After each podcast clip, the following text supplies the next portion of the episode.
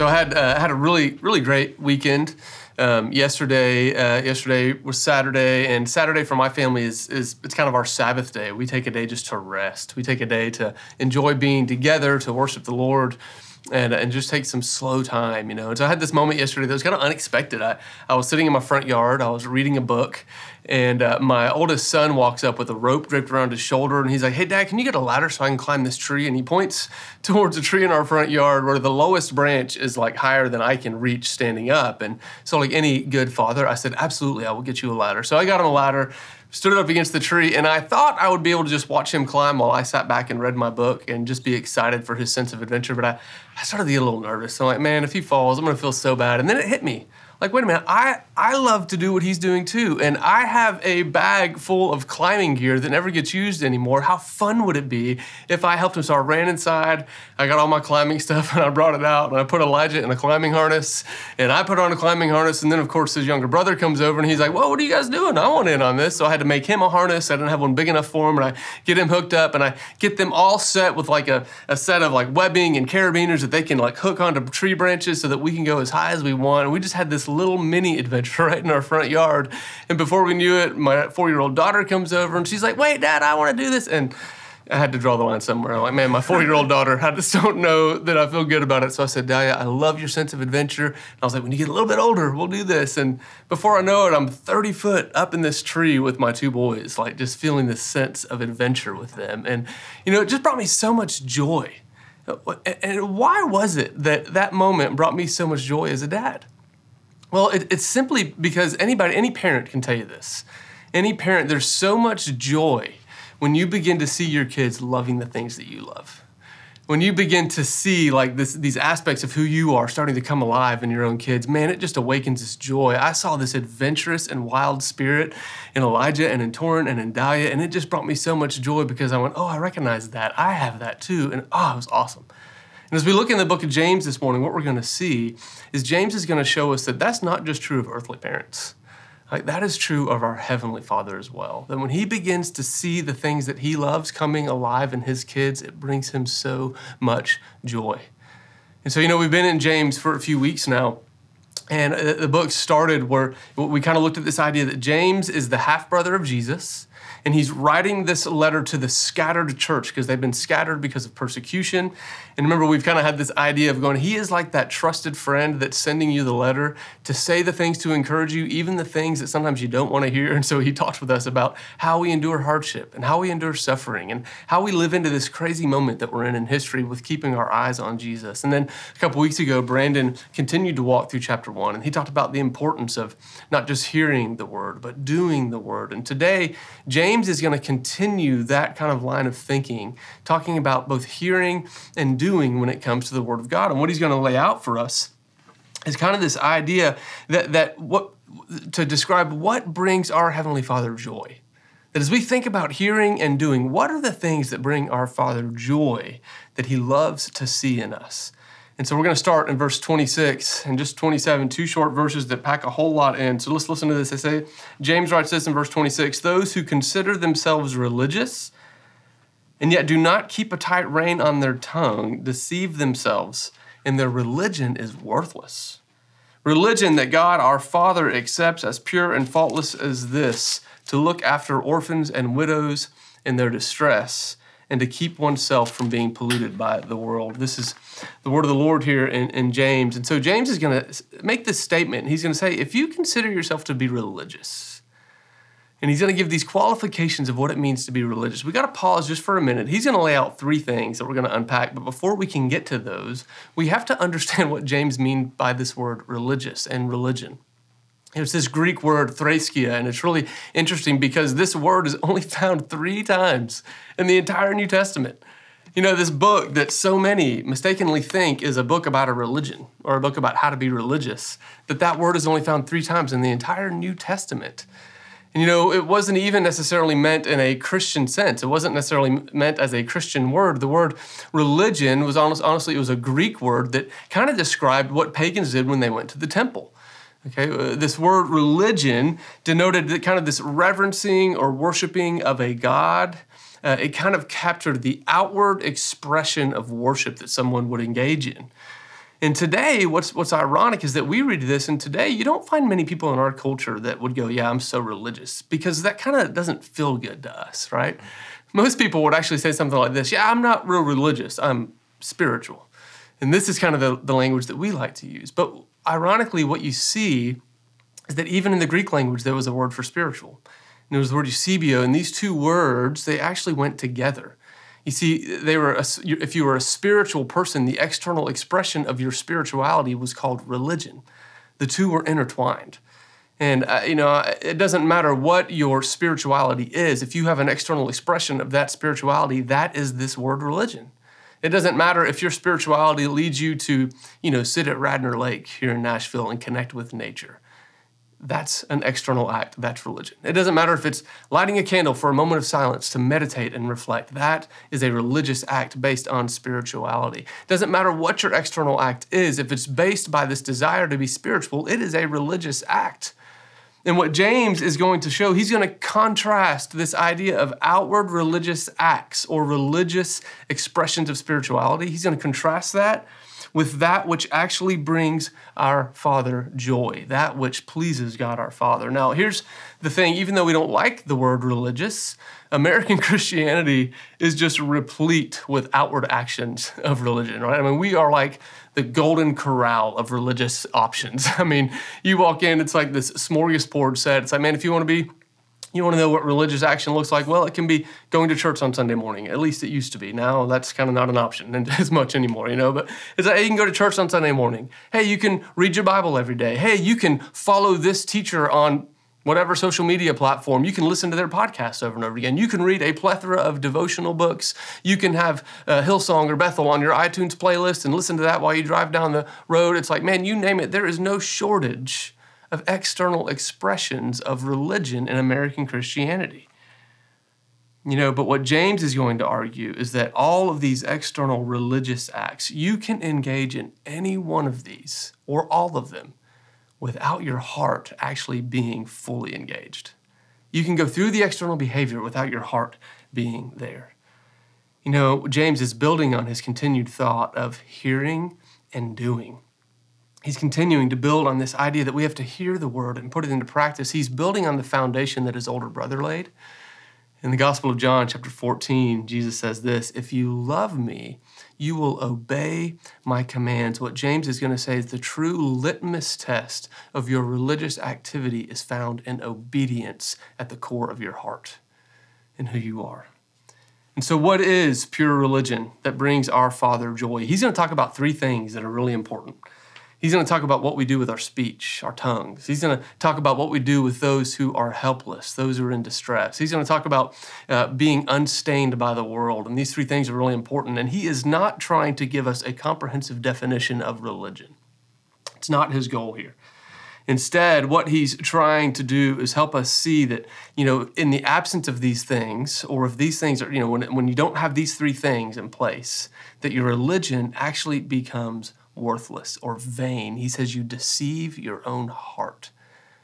And so, what are these three things and why do they matter? So, the first one here is this idea of taming the tongue. He says, if you claim to be religious, but you can't rein in your tongue, then you're, you deceive yourself. You deceive your own heart, and your religion is worthless. Why does this matter so much to James? You know, the reality is we're going to see James come back to this idea of our the tongue, our speech, over and over again. He started it with Brandon preaching where he said, Hey, be quick to listen and slow to speak. He's talking about the, the power of your words.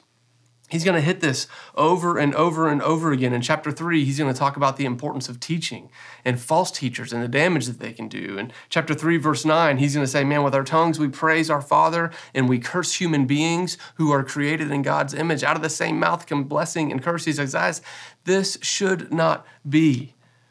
The power of our tongue, it, has, it reveals something that's going on in our heart. You know, Jesus himself talked about this.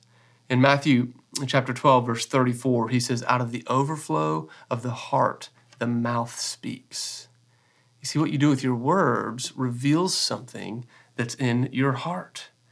And over and over again, James is going to go, Hey, rein in your tongue. He depicts it like it's this wild animal out of control. He says, Harness it, rein it in, tame it. You've got to get your tongue under control. And you know, I'm convinced today that if he were writing to us, he would say, hey, if you cannot rein in your tongue or you're typing, then your religion is worthless. Because, guys, the reality is we use the power of words to tear down, not just verbally anymore, but we're doing it online on a daily basis. Man, do we wonder why we live in a nation that is just fraught with division?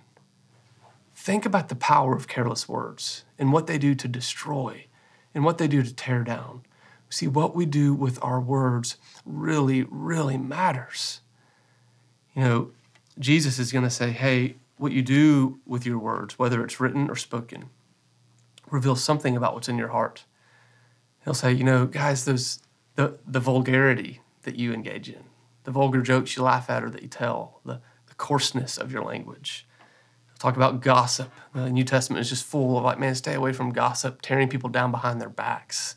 It's destructive, slander, talking poorly about people, whether in front of their face or when they're not listening. It is destructive. Deception, using your words to lie or to deceive, it is destructive. And all of it reveals something about what's in your heart to the point where James says, Hey, I don't care how many religious acts you engage in. If you go into a worship service and praise the Lord and then walk out and tear somebody else down with your tongue, whether online or in person, your religious act was worthless. He says you might as well be worshiping an idol. It's vain. It's nothing. Guys, this, the value of our words is so important. You know, in reality, these two verses, 26 and 27, they kind of function as a thesis statement for the rest of the book. So I'm not going to deep dive on any one of these things.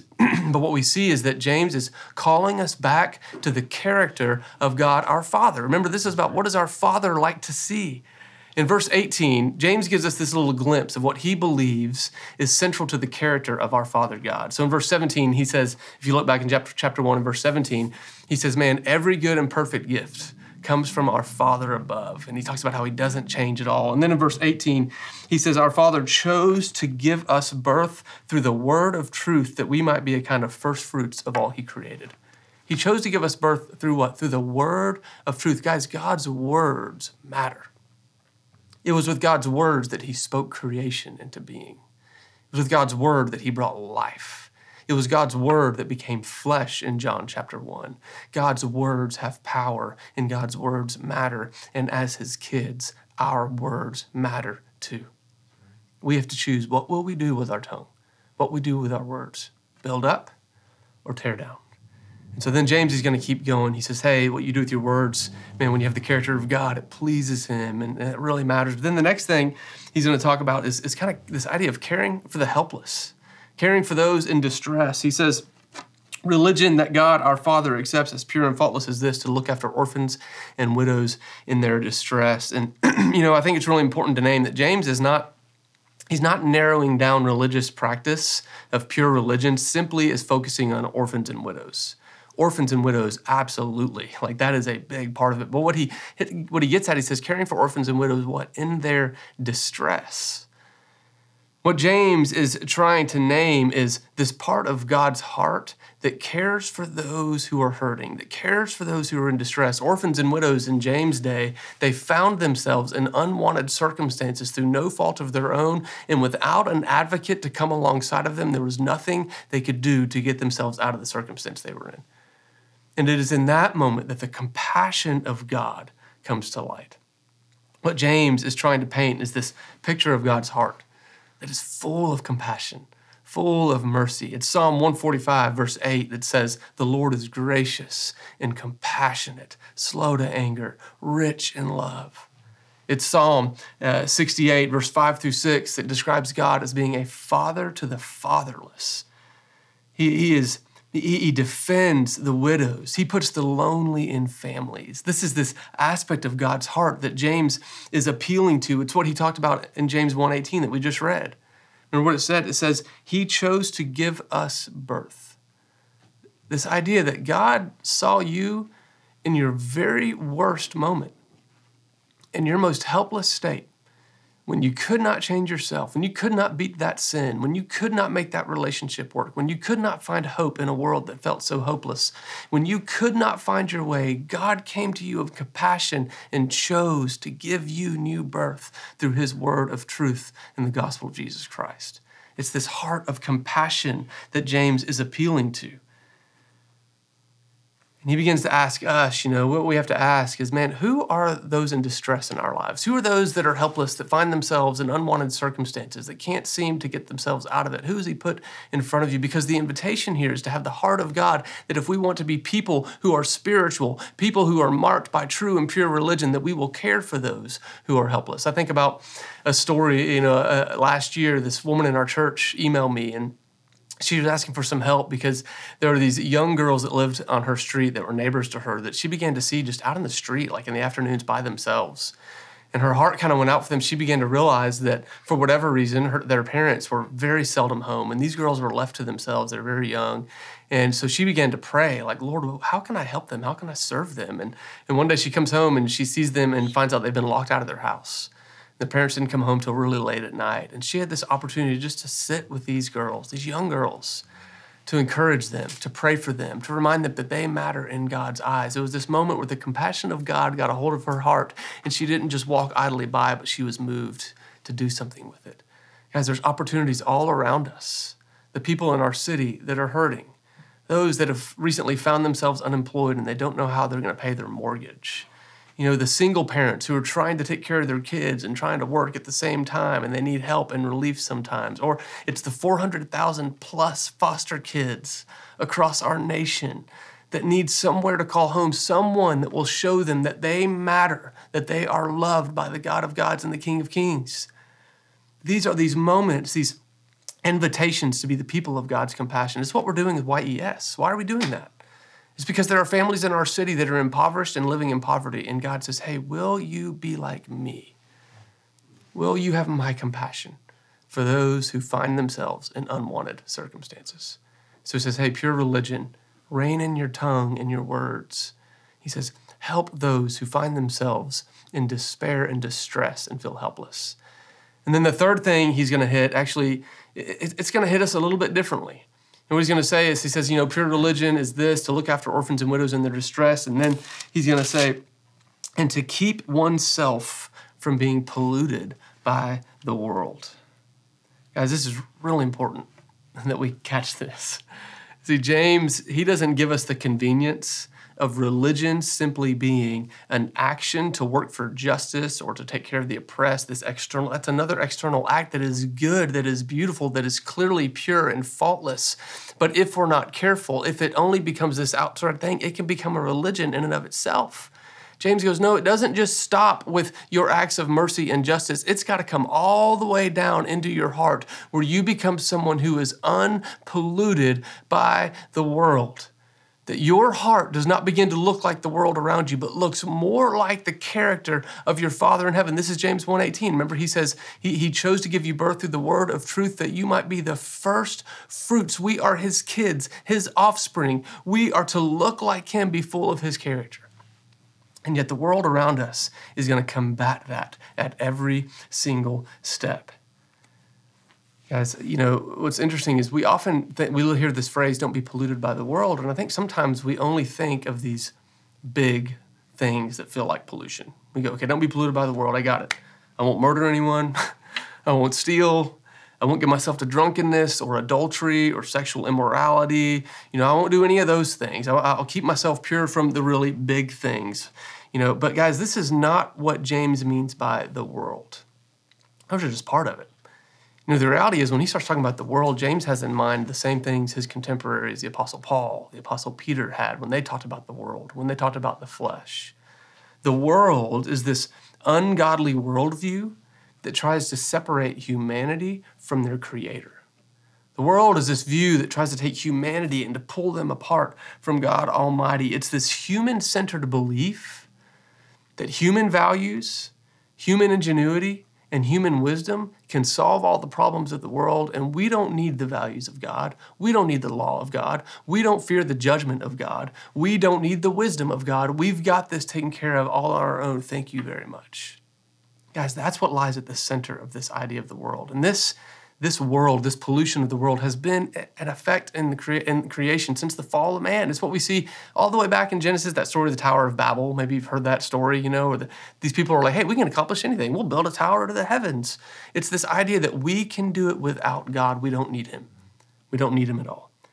Now, our culture has adapted the world and this, this view that human humanity is at the center. We've adapted it and we've taken it all the way down. It's not just humanity at the center it's the individual self that's at the center. That, that the individual self should be able to do whatever you want, whenever you want, however you want, completely independent of God's ways, God's values, God's law.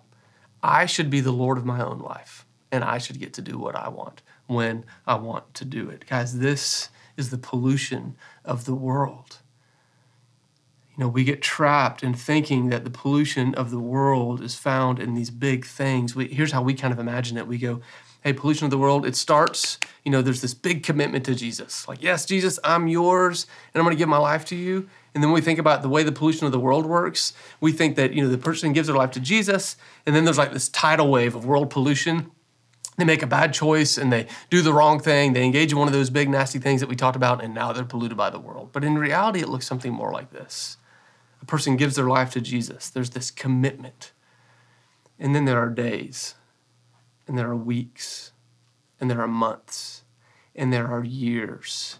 And slowly across every moment, across every day, across every week and month, there's this erosion of the character of God as we are bombarded in our eyes in our ears, in the way that we think, with messages that seek to cut the character of God out from underneath Him, with messages that seek to tell us that, hey, you deserve it. Whatever you want to do, your pleasure matters more, your desire matters more. These messages come at us every single day, that every single moment we are told that we should get to do whatever we want. And before we know it, months and years after that person made that commitment, they still wear the name of Christian. And yet, if you were to line their life up with the average non Christian, you couldn't see a whole lot of difference. Guys, you see how the pollution of the world works. It's not a tidal wave. It's this small lapping away at the shore that slowly erodes the character of God and his people. And this is why James is so big on this. He says, guys, don't allow yourself to be polluted by the world that will try to tell you that you're at the center Human wisdom says self first, others second. Godly wisdom always says others first, God first, me last. Jesus says, if you want to follow me, you must be willing to deny yourself, take up your cross. This is what he did. This was heavenly wisdom, that he should not value his life more than he loves you, but he would give up his life so that you could find life. This is heavenly wisdom. This is heavenly goodness. And the pollution of the world seeks to tear it away from us not a tidal wave, guys. You know, it's really interesting. Hebrews chapter 12, verse 1 has this weird phrase.